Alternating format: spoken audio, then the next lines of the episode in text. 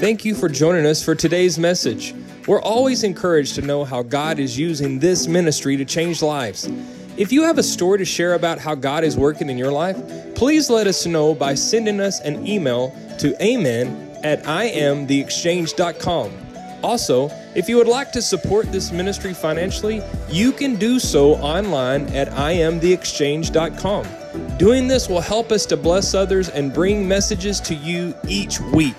Today's message is from our executive pastor, Pastor Kevin Keltz. Please take a moment and prepare your heart to hear a word from God today. Can we give a hand for the worship team this morning? Wow. I'm telling you, we are blessed with uh, awesome musicians and people with awesome hearts of a servant to want to just bring God's people into the presence of God. And so, uh, man, I, I, don't know if you've noticed, but uh, oh, Chris over here is laying down on some licks this morning, doing pretty good.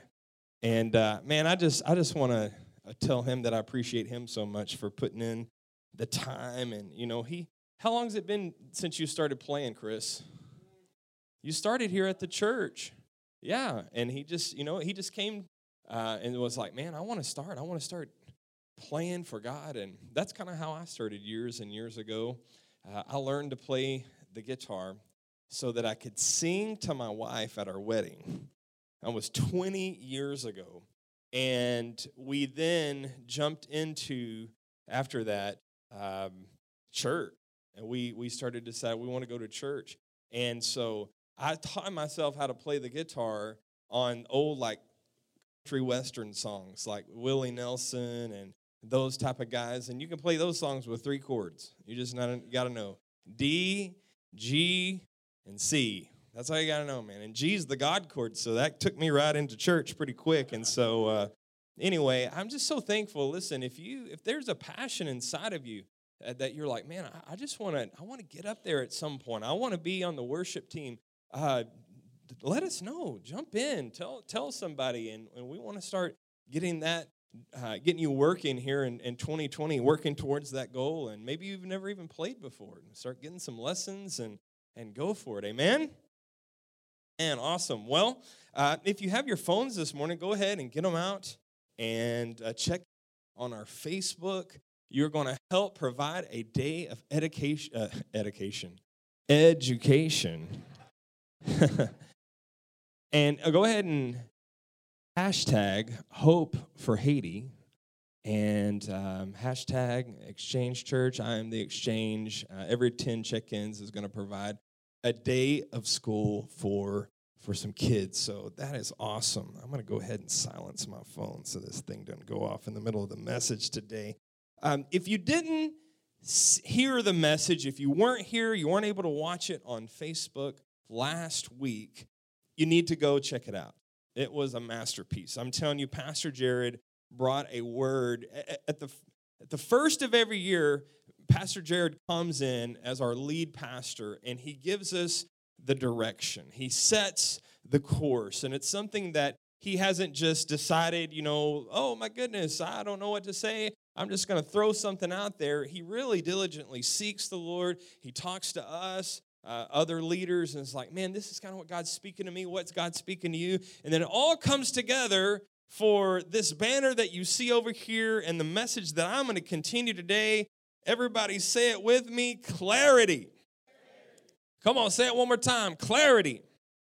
That's, that's where we're going this year. Uh, we've gone from beyond belief and uncharted territory, and now we're headed into clarity. And I'm not going to read uh, Pastor Jared's sermon. You got to go listen to it. It's so important that you do so that you you know where we're going as a church. I'm just going to kind of add on to it. And I will say that last week he was saying that when he started to do research on on um, what a lot of churches would probably do and even a lot of businesses because it's this year is 2020 and when you think of 2020 most people think of vision. They think of eyesight. And so you know uh, maybe perfect vision in 2020 will be some some uh, people's label and what they're going their banner this year. And when he started to do some study and research he found out that 2020 vision is not perfect vision, it's actually just normal vision. Everybody say normal. And, and that is kind of crazy. I, I was under the assumption too, Pastor, that 2020 vision, I have 2020 vision. I thought I would tell people I have perfect vision. What 2020 vision actually is, is it's just clarity. It's you being able to see from 20 feet clearly what you're supposed to be able to see from 20 feet. And so people that don't have 2020 vision, they're, they're not normal. They don't have normal vision. They don't have one thing that they're lacking is, and so this year, we are moving into a year 2020 and for our church that's what we're seeking god for that's where we're moving towards is clarity everybody say clarity 2020 vision indicates a clarity of vision and so i'm going to kind of continue what pastor jared started last week and i'm going to continue talking about clarity but before we get there i want to bring your attention i'll put it up on the screen for you to a message that the Apostle Paul sent to a group of believers. So think about this. The Apostle Paul, he sends a message, not to us, but the message goes out to a group of believers in Rome, and this takes place 2,000 years ago. So again, he didn't talk to you and me in America in 2020. This was two people, it was two, uh, the original believers in Rome 2,000 years ago. And this is what he says in Romans 1:16. He says, For I am not ashamed of the gospel. You've probably heard this before. You've probably heard it preached before, but he says, I am not ashamed of the gospel, for it is the God for salvation to everyone who believes, to the Jew first, first. He says, but also to the Greek. And when this message was written to this group of believers 2,000 years ago in Rome, I, I, want to tell you that it was taught to me differently, and I believe it was even mistranslated and misinterpreted to me when I was a kid because my pastor would tell me, would read this message and say, Paul is speaking to you, Kevin. And he is speaking to you today, and he's saying, Don't be ashamed. Have you ever heard this before? Like if you believe in Christ, if you are a believer, if your soul is saved, Kevin, then you should not be ashamed of him, that you should go to everybody that you know and you should declare the goodness of God. So don't be ashamed of him because he's not ashamed of you. So now go, go, go. Did anybody ever hear that before? Don't be ashamed. And this word ashamed is interesting word because in modern times we understand it as being embarrassed. Like, don't be embarrassed of God. Or, or we even understand it to be humiliated. Don't, don't be humiliated of who you are, Christians. However, the scriptures actual use of the word right here is, is not ashamed, it's not humiliated or embarrassed. What it literally means is disappointed. Everybody say disappointed. We're going to talk about that. Maybe 2019 was a year of disappointment for you. And we're going to talk about today maybe why and bring some clarity to what that means. In other words, this word ashamed, it meant like if you put your faith into something and then it didn't pan out, you were left on the you felt like left on the short end of the stick. You felt disappointed. I mean, think of a man who has been working for a company for 10 years. Right? He's been loyal. He's been putting in time. And and what was even promised to him was if you do your time, at 10 years, we'll revisit this. And the, the owner says, I'll even, I'm probably going to make you a partner.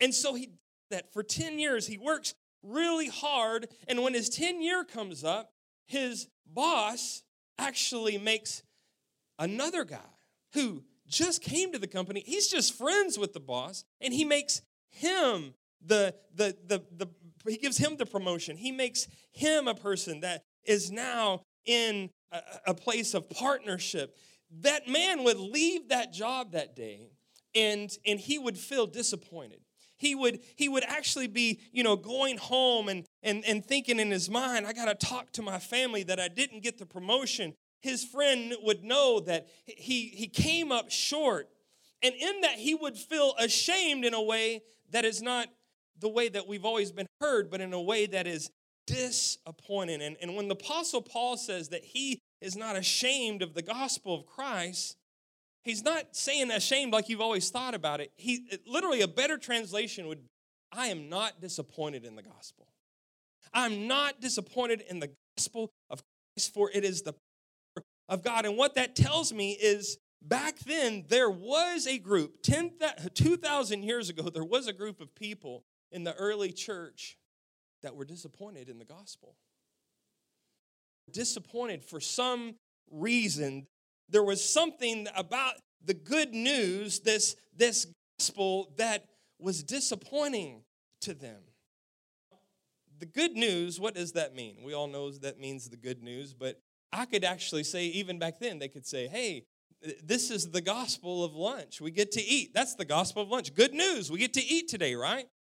What they were saying back then when they were declaring the good news, the gospel, is they were actually quoting a phrase in Greek that Caesar used and had coined.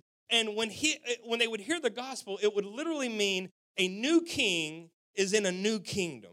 A new king is in a new kingdom. And so when they went out and said the gospel to somebody, these Jewish people were talking to mostly other Jewish people, and they were saying, Good news, there's a new king coming into a new kingdom. There's a new king on the scene. This really was good news to the Jews because it meant that if a new king was coming, their promised Messiah was coming, I mean, know the old king then had to go. Who was the old who was the king over them that thumb on these Jews 2000 years ago? It was Rome, it was Caesar, right? And so they were excited. These people, you have to understand that these people back then, these Jewish people that Jesus first came to, were, were praying for a Messiah. And they were excited that he would come, that their new king would come to establish Israel. And their expectation was he would get rid of Caesar. He would get rid of Herod. Pretty much anybody that was their enemies, that's what they were expecting. But when it didn't happen, they were disappointed. And that's why Paul writes to some people and says, disappointed gospel. Are some light bulbs going off for a second there? Because there was so much disappointment with the gospel. That's why the Paul, Apostle Paul writes the letter and he says, I'm not disappointed. So, with that in mind, I want to take you to a story that Pastor Jared preached about last week. And the story goes in Luke chapter 24. And I'll go ahead and put it up on the, the screen for you. This story takes place immediately three days after the death, the burial, and the resurrection of Jesus. Everybody say Jesus. Okay, and so what happens is we find two of Jesus's followers walking along the road to Emmaus, and we'll pick up the story in Luke chapter 24. This is a real life story that really did happen. Luke tells us, he records that, now behold, two of them were traveling that same day to a village called Emmaus, which is seven miles from Jerusalem, and they talked together all of the things which had happened. So it was while they conversed and they reasoned. Now listen, Jesus himself, the resurrected Christ, shows up to them. He appears, he drew near, and he went with them. But listen, verse 16, but their eyes were restrained, so they did not know him. And it, there's a very interesting parallel when you study this of scripture in this story with a, a, a, different story that takes place, a very familiar story, the actual first story of a, of a guy and a girl named Adam and Eve in the Garden of Eden. If you remember in the story of the Garden of Eden, there was a man and a woman. It was Adam, the man, Eve, the woman. It was a husband and a wife. And just like Pastor Jared taught us last week, many theologians believed that the two on the road to Emmaus were a husband and a wife because we're going to learn in a minute that one of them is actually named, and his name is Cleopas, okay? And it's recorded by John in John chapter 19 when Jesus is hanging on the cross. The scene goes downward from Jesus to the foot of the cross, and John Magdalene tells us that there are three Marys at his feet there is Mary, his mother, there is Mary Magdalene, and then there is Mary, the Cleopas. And it's interesting that to me that he names, Luke tells us that uh, uh, or actually, he, he names us as Cleopas' wife. And then immediately after, when we read in Luke chapter 24, in verse 13, it says, Now behold, two of them were traveling that same day to a village called Emmaus. Verse 16 says, But their eyes were restrained, so that they did not know him. So there's a parallel going on between this story, a man and a woman who are, are blinded. They can't see, they can't recognize Jesus. There's something that they can't see. And then if you remember the story about Adam and Eve, it's also a story about a man and a woman, a husband and a wife, and they also could not see clearly because remember, they didn't notice that each, that each of them were naked. And I've always wondered, how did that happen? Did they, were they naked, but they had like a glowing light around them? Or I don't know what it was, but for some reason, they could not see clearly. For some reason, they were blinded to their own nakedness. In this other story, these people are blinded to who Jesus is. It's something that, that I want to point out to you today. And the passion of God back with Adam and Eve was although they were blind, although they could not notice each other's nakedness, that at some point the scales would fall off of their eyes and they, by feasting in a relationship with God and maturing and growing, by feasting from the tree of life, remember they were supposed to eat not of the tree of the knowledge of good and evil, but from the tree of life, which represents God, as they feasted from the tree of there would be an opportunity if they would continue to do that that they would now learned one another in relationship. They would grown closer to one another, and naturally the scales would fall off their eyes in God's way, and they would appreciate one another. But what happened is Adam and Eve, they're in the Garden of Eden. What do they do? They eat not from the tree of life, but from the tree of the knowledge of good and evil. And we read that immediately scales fell off of their eyes and they realized that each of them were naked. And God shows up in the garden, and what does God say? He says, Adam, where are you? And Adam is hiding in the bushes. He is he is trying to cover himself up. Why is he doing this? It's because he's disappointed. He is disappointed in himself. He is ashamed of himself and he is naked. He knows he's naked. He's embarrassed and he doesn't want God to know that he's naked, but it's too late, right? God already knows he's naked. God already knows everything God knows everything about you before you even figured out the things about you. And God says to Adam, not, he, he, he doesn't say, you know, did you get naked? He says, who told you? Who told you that you were naked? And I think God was asking them that question. I think God is still asking that question today to the church. The Spirit of God is sending out a message saying, Church, who told you you were deficient? Who told you that you were lacking? Because if you hear the voice, this voice telling you that you don't measure up or you are deficient or you are lacking something, I'm telling you today, it's not God. It's the voice of God, it's not the Holy Spirit. The voice of the Holy Spirit comes not to inform you of your lack. Come on, somebody. The Holy Spirit comes to inform you of who you already are in Christ, of what He's already done for you, that you are loved. Jesus told us in John 16 when the Holy Spirit comes, He will convict you of righteousness. So when you start to forget that you are righteous, how many know that the Holy Spirit comes to remind you of the finished work, right? He comes to open your eyes and bring clarity of His grace and His love. And so Adam Eve wants to our deficiencies. Realize that they're naked and they, of course, cover themselves because that is always our natural response to our deficiencies. When, when we see our deficiencies, when it's pointed out to us, we always try to cover up our deficiencies, whatever they are. The deficiencies are natural in this story in Adam and Eve in the book of Genesis, but oftentimes I have found that in my life, they're mental, they're emotional, they're relational. And so when you and I see clearly, when we start to see a deficiency that we have in our own lives, there is a knee jerk action to do what first? Just like Adam did, just like Eve did, to cover it up. It's to cover it up so that we can either fix it on our own or we cover it up so we can act like it's not there, right? If you can't see it, then it doesn't exist, right? That's what we try to do. And so we see a parallel in this story to these followers on the road to Emmaus and the story of Adam and Eve in the garden. They're both two people, a man and a woman, who can't see clearly. Now let's go back to the road to Emmaus. Luke chapter 24, verse 16. I'll put it up on the screen for you. Luke records that their eyes were restrained, they were blinded somehow that they could not see Jesus. They did not know him. In other words, they were blind. They, they weren't blind to the ground and they weren't blind to the sky, but how many know they were blind to the reality that was right in front of them? Think about that.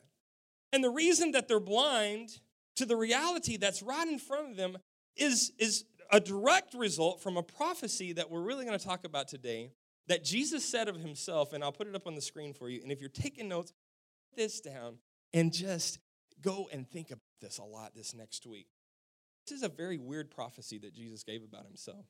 And John tells us in chapter 9, verse 39, that Jesus said this For judgment I have come into this world, that those do not see may see, and who may see blind. This scripture has always messed with me because I've always believed that Jesus makes blind eyes see.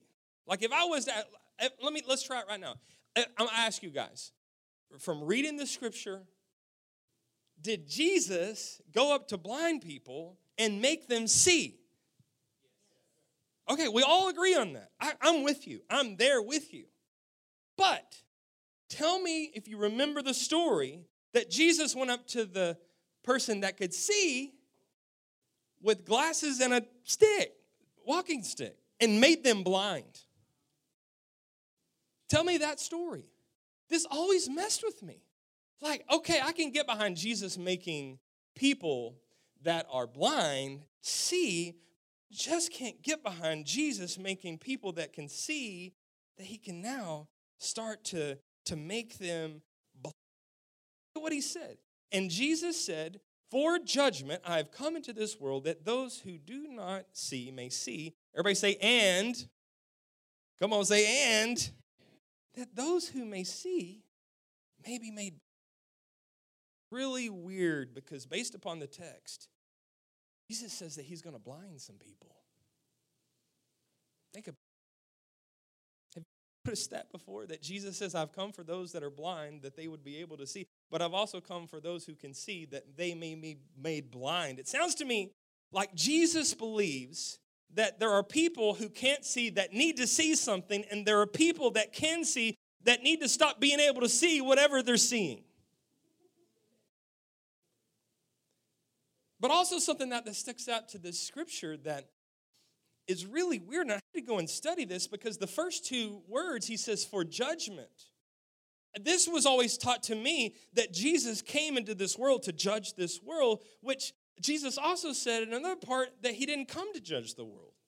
And that always is like that I would see that it says for judgment. Well, guess what? When you start to really study the original Greek, that word for is that's our English word. It's translated as for, but the original word is E I S, and it's pronounced like our frozen water, ice. Everybody say ice. So, right here in this scripture, at the first of this sentence, what was translated ice into for, you go, guys, this is 1,774 times in the Bible. It's all over, and most of the time, it is translated not as for, but into. I'll put some on uh, examples for you. Matthew chapter 2, verse 11. And having come into the house, that word into is ice. Um, Matthew 2, 20. Here it is again. And go into, that word is actually ice. It's translated as into. Go into the land of Israel. Matthew chapter 4, verse 18. Casting a large net into the sea. That would be really weird if they would have translated it as for. And having come for the house and go for the land of Israel, cast in a large net for the sea.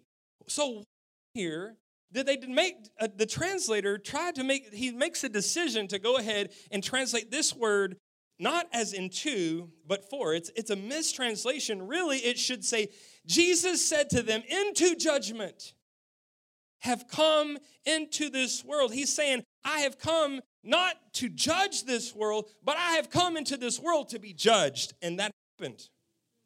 Does it make sense now? Into judgment I've come into this world, that by me being judged, people, he continues, will be able to see, and those who can see there's some things that I need to make them blind to. In other words, I want to take upon me the blindness of people that can't see, and I want to take upon me the sight of people that think they can see. But both of these statements have to do with where we're going this year clarity. Look at your neighbor and say, clarity. There's some clarity that's coming. You see, there are some things in your life that you need to be blinded to.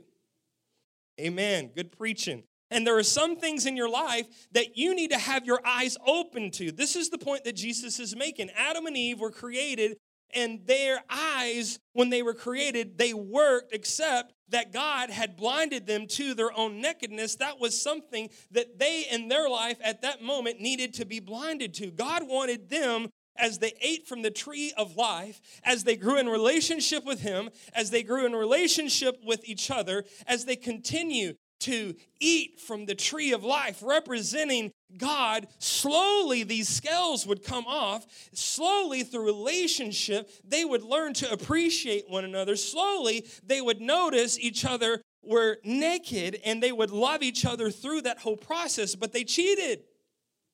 They skipped the metamorphosis phase. Have you ever heard of metamorphosis before? Where what? We got a caterpillar that's supposed to go into this cocoon and there is some time. And guess what? That time, it takes time. It doesn't happen overnight. And, and, and what happens is when they get into that cocoon, they start to go into metamorphosis. And there's a part of the process that when as they grow and as they transform, they're literally, it takes some time and they start building some strength and they start doing. But the process of themselves breaking out of the cocoon is what makes them go into their purpose, which is to fly. But if you go in and you tear that on the first day, the second day, the third day, you do it before it's supposed to happen. You literally paralyze that butterfly and you make it useless to the world it's supposed to be in because its purpose is to fly. And, and many people, what happens is I, I can tell you we start to try to shortcut the process of the Holy Spirit transforming us. We start to try to speed things up. I found this to be true in my life as a pastor. I, I became a pastor for the first time, being a lead pastor when I was 26 years old. Passion to see people transformed. I wanted to see them transformed into the people that God had called them to be. But what I found is transformation is a painfully slow process. And I did not the patience. It, it was seemed so slow for these people to grow. And, and I would start to think, why are these people still living like heathens when I'm doing such a good job preaching? I mean, I did it was just my nerves. I was like, what's wrong with these people? Why don't they change? Giving them the word of God. so I thought, you know what I really need to do is I need to speed this thing up and I need to make a five steps to transformation. We need to have a transformation class. And what I did is I put these people in this class and I put a time date on their transformation. And what I did is I cheated them and I paralyzed them and I ripped open the cocoon. I didn't allow them to grow. I didn't allow them to go through the process because people can't change just by doing stuff. They can only change, listen to me, by taking a good look at the tree of life, eating from the tree of life, which is Jesus. Come on, somebody. And allowing then Jesus to blind you of your deficiencies and to blind you of your shame and to blind you of your condemnation so that now He can open your eyes, come on, to who you are in His eyes. Truth. Sometimes, please hear me, guys. Sometimes you need to be blinded to things that you are focused on right now. These things that aren't doing you any good, they're holding you back. And I can tell you that it is a good thing that Jesus at times makes sighted people blind. Does that make sense now? When you're focused all the time on your deficiencies in this life and your failures in this life and your guilt and your focus on your problems and your focus on your shames, Jesus comes to say, Come to make you blind to those things. I've come that your blind eye, your, your, your sighted would be, would be blind. I have come so you can finally have the clarity and open your eyes to the truth of who you are in me.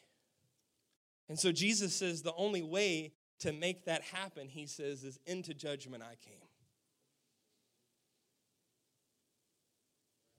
He was judged, not by the world. He was put on a cross, not the world. And he says, I'm going to pay for your stuff. I'm going to take it all upon myself. I'm going to be for you what you yourself could not do for your own, what you can't even comprehend what I'm doing. I am going to blind some of the things that you need to be blinded to and give you so that the new you, come on, somebody, will start to come out of the happens in this story that we're seeing now, a parallel to the stories. What we're seeing is a picture of a new and a new Eve on this road to Emmaus. The first Adam and Eve did it wrong, right? They ate of the tree of the knowledge of good. They, they sped up the process. They said, We don't want to go through metamorphosis. But these, these, these, these, this is Luke chapter 24. Let's pick back up in the story in verse 17. And he said to them, What conversation, Jesus? Jesus said this. What kind of conversation is this that you have with one another as you walk? Listen to what he says. They're not just walking, but he can tell that they are. A woman, and then the, then the one whose name was Cleopas, there's our named character, answered and says to Jesus, and he knows Jesus, but he can't recognize him for some reason. He's blinded to it. And he says to him, are you the only stranger in Jerusalem? And have you not known the things which happened here in these days? Verse 19. And he said to them, Jesus said to them, playing dumb, what things? I mean, if anybody knows what just happened through the death, the burial, and the resurrection, is the person that died was buried and raised. And he's like, what things? Jesus is playing dumb right here. So they asked him, they said, they said to him the things concerning Jesus of Nazareth. They're looking at Jesus of Nazareth. And they say the things concerning Jesus of Nazareth. Now, listen, just a few days before, they were telling everybody this is the Messiah. This is the chosen one. This is the one that is greater than Moses that came to deliver his people from something. But his people, Israel, he came to deliver. And now they just say, he was a not a Messiah. He was mighty indeed, and they were sad, they were downcast. And he was mighty in word also before God and all the people. And how the chief priest and our rulers delivered him up to be condemned to death. Who did that? Their own chief priests and their rulers delivered Jesus up, they say, to be condemned to death, and they crucified him. How did they kill him? Crucified him it's the judgment that Jesus came for.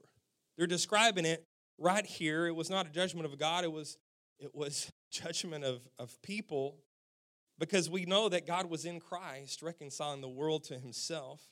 So, verse 21 But we who are stranger, we were hoping that it was He who was going to redeem who?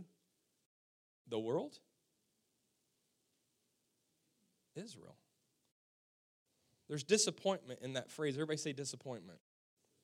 Come on, say disappointment. Did you hear it? They were saying, We were hoping that he was the one. We're, we're disappointed that he wasn't. We knew three days ago, we knew that we knew that we knew he was the one. We were excited about the future. We're disappointed. We thought surely he was the Messiah that was going to redeem Israel, not thought surely he was the one that was going to redeem the world from sin. That's not what they what he said, right? But Israel from who? From Rome. And to really understand their disappointment, you need to understand a prophecy that the Jewish people believed 2,000 years ago. Now, listen, we didn't grow up back then. That's why we need to study this stuff out and understand, not see it from an American perspective in 2020, but we need to go into where they were, study their people, and know what they knew, what they thought, when they were hearing these things. And so there was a very famous prophecy that was given by John the Baptist's dad, whose name was Zechariah. he was a priest, okay? And what happens is in the, the first part of the book of Luke, there's this announcement to the prophet Zechariah, John the Baptist's dad, that he's going to have a son, and the son's going to be John the Baptist. They didn't say your name John the Baptist, but they were just saying you're going to have a son. And he was so excited. And in his excitement, we'll pick up the, the story and the prophecy that he says that you need to understand this morning. Luke chapter 1, verse 67, Luke tells us that Zechariah was he was excited. He was filled with the Spirit and he began to prophesy. And he said, Pay close attention to this prophecy. I'll put it up on the, the screen for you. He said, Blessed is the Lord God of America. Is that what it says? No. Blessed is the Lord God of of so he's a Jew. He's a Jewish man. He's a Jewish priest. And uh, you got to get in, in his mindset He's so excited and he declares, Blessed is the Lord of Israel, for he has visited and redeemed America. No, what does he say? His people. Who are his people? This is the same thing that we find this guy Cleopas and his wife Mary on the road to Emmaus saying, We thought he was the one. He was the one that was going to come. This is, he is prophesying about that Messiah who will redeem the, his people, the, not the world, but his people. Verse 69 And he raised, he has raised up a horn of salvation. I wonder who the salvation they're wanting to be saved from. For us in the house of his servant David. Again, we talked about that two weeks ago. The prophecy was that the Messiah would come through the lineage of David. So we're still not talking about America. We're talking about this Jewish people, these Hebrew people. Verse 70 He spoke by his mouth of his holy prophets been since the world began. Pay close attention to the next one that we should be saved from our enemies and from the hand of all who hate us to perform the mercy promised to our fathers and to remember his holy covenant. I want to stop right there for a moment. I want to point out something to you. Please remember that when Jesus came to the world, he did not come to the world, he came to his own people. Why? Because they were the only ones that knew about him. They were the only ones that believed in Jehovah God. All these other people on the world are believing in a multiple, right? And so there's this one group of people, the Hebrew children, who believe in him. That's why he comes to them, right? And we understand too that the Jews back then were a proud people and they had gone through very tough times. They had gone through hundreds of years of oppression from the Egyptians. Y'all remember that story? Also from the Babylonians. They had been oppressed by the Assyrians. They had now been presently, 2,000 years ago, when this is written, they're presently being oppressed by who? Rome, the Roman empires. They were sick and tired of being ruled over. They were sick and tired of not being free. And, and they, they all would believe that Jehovah God would then one day send this Messiah, this great deliverer who would be greater than Moses, this Messiah that would come to set them free, not everybody free, but Israel free, and put them back on top. That was their view of the kingdom of God. Israel being first and not last. Israel being the kings of the mountain and not being oppressed any more. It was all about, all about them. And so they loved this prophecy from Zechariah because that's exactly what they were looking and hoping for. He will come, He will redeem us who, from whoever is oppressing us. At this current time, it's Rome, and that is who our enemy is. They were not thinking about their enemy being Satan. Their enemy had a face, and his name was Caesar. Okay? And so this prophecy goes out from Zechariah. He's going to redeem us from the hand of our enemies. And they're like, and he's going to bring us to the covenant that he promised our fathers. It's all about Israel. It's all about, I mean, think about being a Gentile in this day and age when all this stuff is going on. You're left out, Jack. Any care for you, it's not about you, it's all about. In verse 73, he continues, the oath which he swore to our father Abraham, our father not your father, our father Abraham, to grant us that we, being delivered from the hand of our enemies, we're so excited about that, might serve him without fear in holiness and righteousness before him all the days of. You see, they thought that the redemption of God was God taking them out from the oppression and the hand of their present enemy, which was Rome. But the redemption was not that way. The redemption that came was to buy them out of the law and the curse that had come through Moses, and that was going to be able now to skip back to the original covenant that he just said that was made with Abraham. And when he made the covenant with Abraham, if you remember, it was for the whole world. I'm going to bless you so I can bless the whole world, not just the Hebrew people. See, they thought they needed to be redeemed from Rome, but what they really needed to be redeemed from was from Moses. That cut like a knife. It's the message of Jesus. And I can tell you that the things haven't changed much from 2,000 years ago because there's a lot of people in the church that when we start talking about kingdom, it always, the message then and the conversation always reverts over to politics. And that the kingdom needs to take over Congress and the kingdom needs to take over the government because what happens a lot of times in the American church is we let every argument collapse into the political realm when we're talking about the kingdom. We make the kingdom a kingdom statement, right? And then we go, which party lines up with what we believe to be the kingdom? Okay, I'm going to go for that party. And then that puts a dividing line in our pulpits. It puts a dividing line in our churches because for some reason we think that politics should align with the kingdom and when we do that, we are as blind as first century Israel. Because the kingdom never involved Caesar. Guys, the kingdom never involved Rome. Think about this. That is not how God changed the world. It wasn't through politics. That's how they thought he was going to change the world. He came and had a personal relationship with people, and people changed the world. His kingdom is bigger than the political problems in America. Listen to me. Let me ask you this question Do you believe that there are Christians in other places, other continents, other than America? Do too. Do you believe that there are believers in Asia and in Africa and in Europe and in Australia and South America? I, I do, okay? And do you believe that every day the believers in Asia and in Africa and in Europe and in Australia and South America get on their knees and beg and cry out to God to steer the next Democratic election in America, that God would now funnel his agenda somehow through the halls of American Congress so that America could overcome the world and get on top of the world and be the rulers of this world. No, they don't.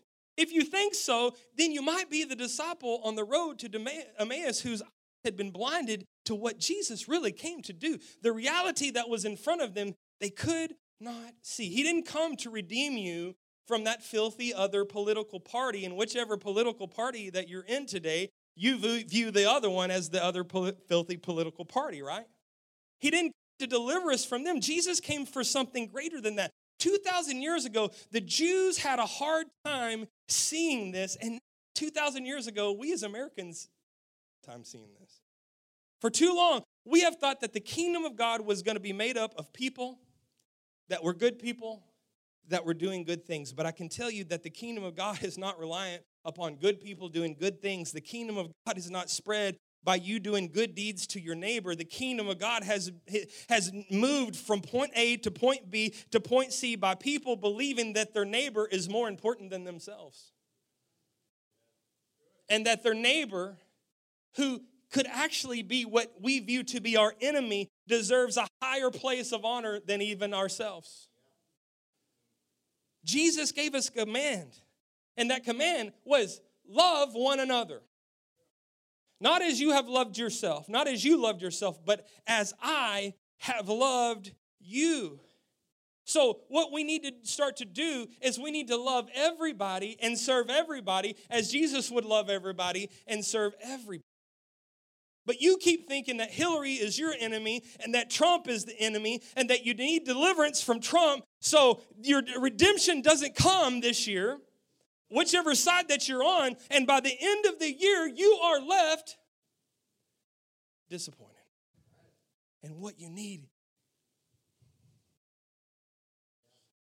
you need Father to and blind your eyes to some things that you're seeing. Come on, somebody.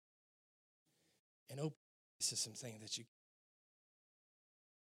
back to this story. These two people were walking down the road to Emmaus, and guess what? Messiah that they believed in, and he and Caesar's still on the throne. And nothing's changed. They're not on. Politics is not what's. This is what they had expected. This is what they, for decades and decades, this is what prayed for. And get this what they don't even realize is it's only going to get worse as the church starts to grow and Rome still stays in power and starts murdering them and starts bringing more down on them. After Jesus leaves, the church finally gets it, finally does get some clarity, and they start, these Jewish believers start going to other Jewish believers and saying, Man, we missed it. It was not about deliverance from Caesar. Come on, somebody. It, was completely different. They're like, we needed deliverance that Jesus brought was not deliverance from Rome, but deliverance from Moses. And this is what got Paul stoned, and this is what got Peter killed. That type of talk. This is what got Jesus killed. For judgment. To this world. Paul tells us we are redeemed from when you start talking about redemption in Galatians chapter 3 verse 13 I'll put it up on the screen for you. He tells to this church in Galatia he says Christ has redeemed us.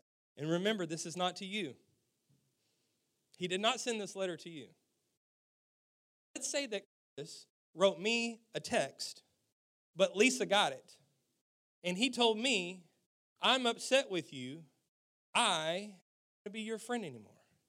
And Lisa got it and went, huh? How could Chris say that to me? He didn't want to be my friend anymore. That wasn't to you. It was to me. Think about this. Galatians chapter 3, verse 13. Christ has redeemed us. Who is us?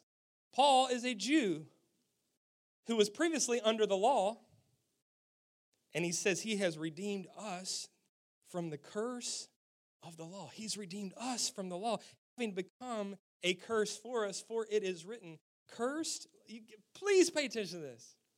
They would have understood what he's saying here, but he says, For it is written. He quotes their Hebrew scripture. Everyone who hangs on the tree. The word redeem means brought out of one system and placed into another system. And what did they say on the road to Emmaus? These two, they said, We thought he was the guy that was going to redeem the world of sin. No, redeem us from Israel. That's what they were thinking. They're disappointed. He was going to deliver Israel, and now he's dead. They were disappointed because they were blind to the truth. And the truth that they didn't understand is that Jesus' death was not to redeem Israel from Rome, his death was to redeem those people from the curse of the law that had come through Moses, which they put Moses at the highest of high, man, they thought this law was the greatest thing ever. And when they started to see this, how did Jesus deliver them from the curse of the law? Having become the curse is what Paul tells us in Galatians chapter 3 for us. You see, it's written in Deuteronomy chapter 21, verse uh, uh, Deuteronomy chapter 21 that curses everybody who hangs on a tree. So listen to this. When the chief high priest and the leaders, they didn't like Jesus. They didn't believe he was Messiah. They didn't like that people were believing that he was the Messiah. So they made a plan. And they knew that in their scripture, it was said that if anybody dies on the tree, they are cursed of God. This is in their law. So listen to this. In the Jewish culture back then, did they kill people? The Jewish culture. They picked up stones and they killed them.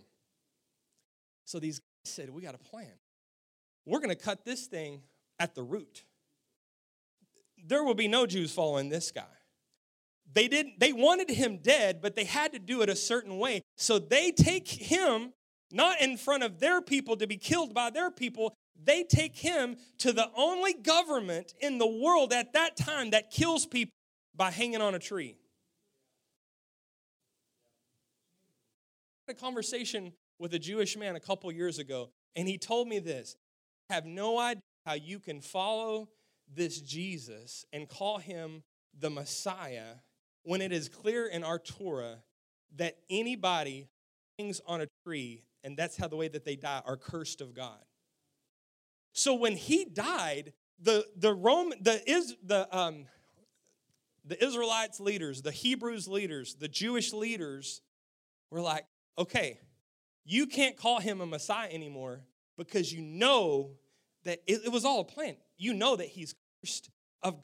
how how can you believe that he is the Messiah? Well, I tell you, I can completely understand how we can follow Jesus and believe that he's the Messiah because Paul had a revelation that said, I'll tell you what the curse is all about that Jesus was being made a curse on your behalf, not by God, but by people. It was all the plan of the people. And he did this because you were cursed. In that day, every time that they tried to keep the law perfectly, could they do that? No. So they were cursed, right? They could not find redemption, they could not find righteousness. And so he becomes the curse for them. Come on, somebody. Because back then, there's no way that somebody could do all the perfect things that humans need to do to consider themselves holy under the law. That's why Jesus now brings, he, he completes the old covenant and brings in a new covenant. Amen?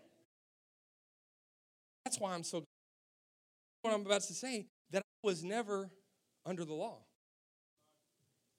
Have you ever thought about that?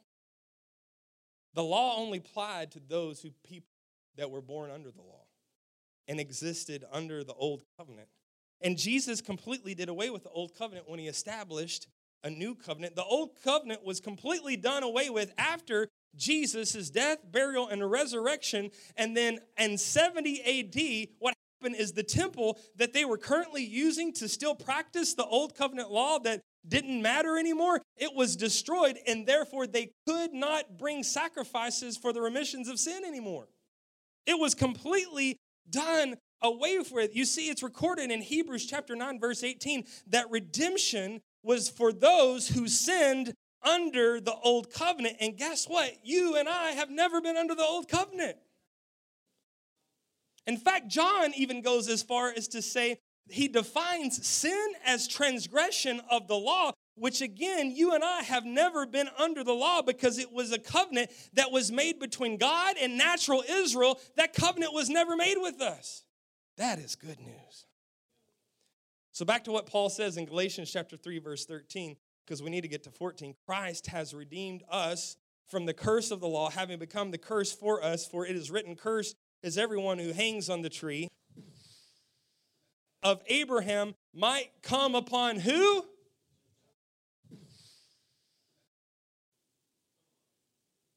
This was mind blowing to them when they heard this. That the blessing of Abraham, they thought it was all about us. And he says, No, remember, it was never all about us. The blessing of Abraham was for the entire world, that the blessing of Abraham might come upon the Gentiles in Christ Jesus, that we promise of the Spirit through faith. You see, the original covenant that made with Abraham was not just for the children of Israel. He was making a covenant with Abraham to bless the entire world. Amen. Good preaching. Hallelujah. And so there's later, what happens is Jesus shows up on the scene to create a new and a perfect covenant by taking the judgment now into himself so that you and I could take the blessing into ourselves. And that is something that's beautiful. You and I have entered into this covenant.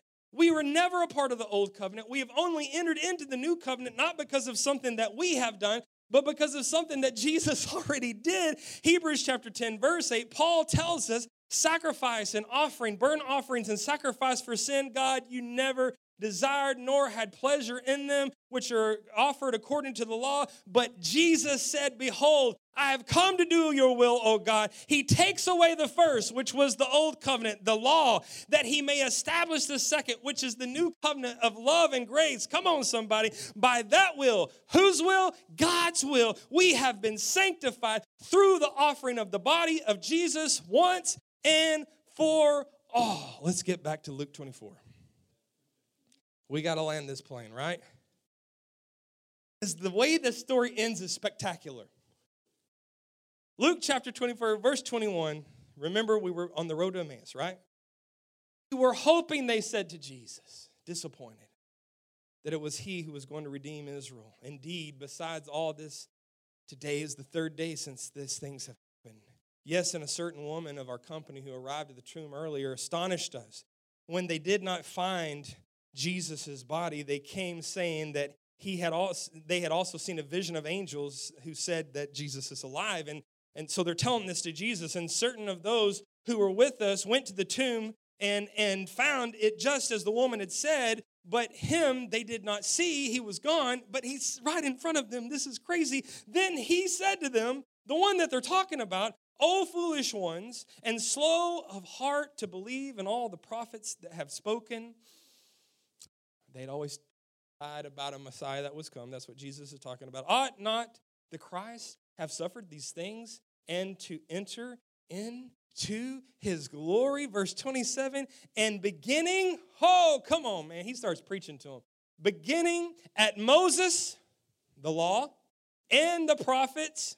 Come on, he goes all the way from the Torah all the way to the prophets talking about Isaiah, he starts telling them he's expounded on these things to them in all the scripture, the things that he says are concerning himself. Whew.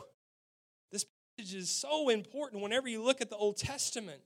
Guys, if you're looking at the Old Testament as a list of rules and regulations and instructions for us, Jesus tells you, You're missing me. He explained that to them on the road. Get this. Uh, um, because we see in verse 27, Jesus, he quotes, he preaches to them, verse 28. Then they drew near to the village, all of them together where they were going, and he indicated that he would have gone further, but they constrained him. I don't know if they huddled up and did a little defensive move on him and said, Up with us, for it is toward evening, and the day is far spent. And he went in to stay with them. Now it came to pass at the table with them. He's doing this on purpose Remember, before the death, burial, and the resurrection, he was with them at a table. Anybody remember that? Okay. Remember what he said? When you eat this, when you take this cup, when you take this, you do this in remembrance of. Okay? So he says, now I came to sat at the table with them, and he took the bread and he blessed it and he broke it. He, gave it and immediately their eyes were open. Comes the garden scene all over again, but this time it's done right. Remember the story. They eat not of things that they should be looking at or their own deficiencies, the knowledge of the tree of good and evil. Not that. That's not what they're supposed to be, but they did, and scales came from their eyes, and they saw that they were naked, and they start to cover themselves up, and they don't go into a relationship with God. They draw back from God.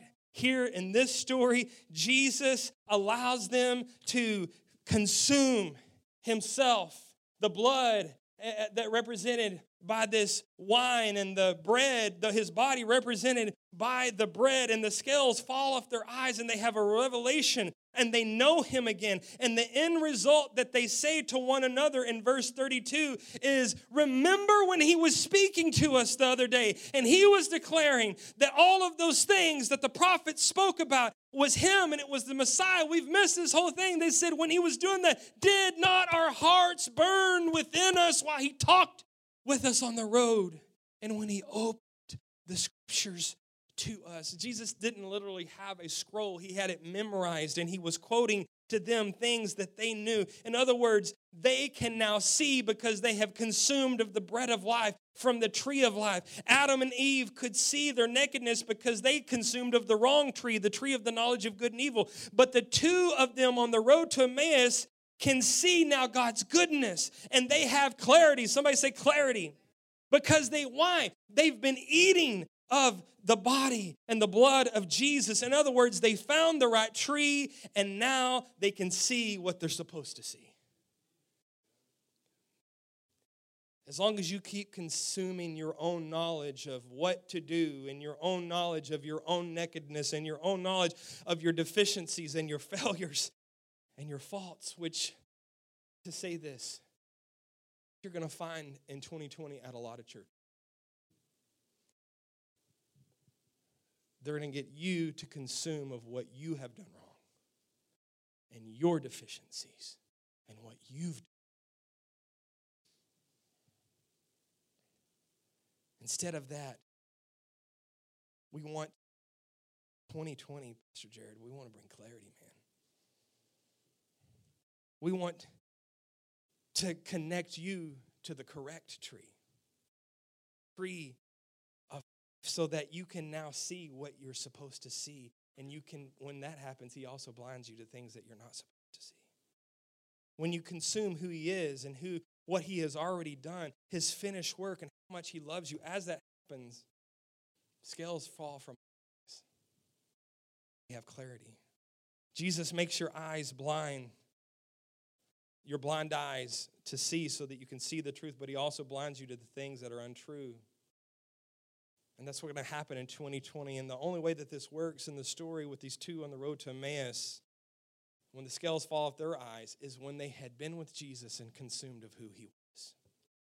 And this year at the exchange, this is what we're going to be doing. I hear the Spirit of God saying, It's time to eat more lamb.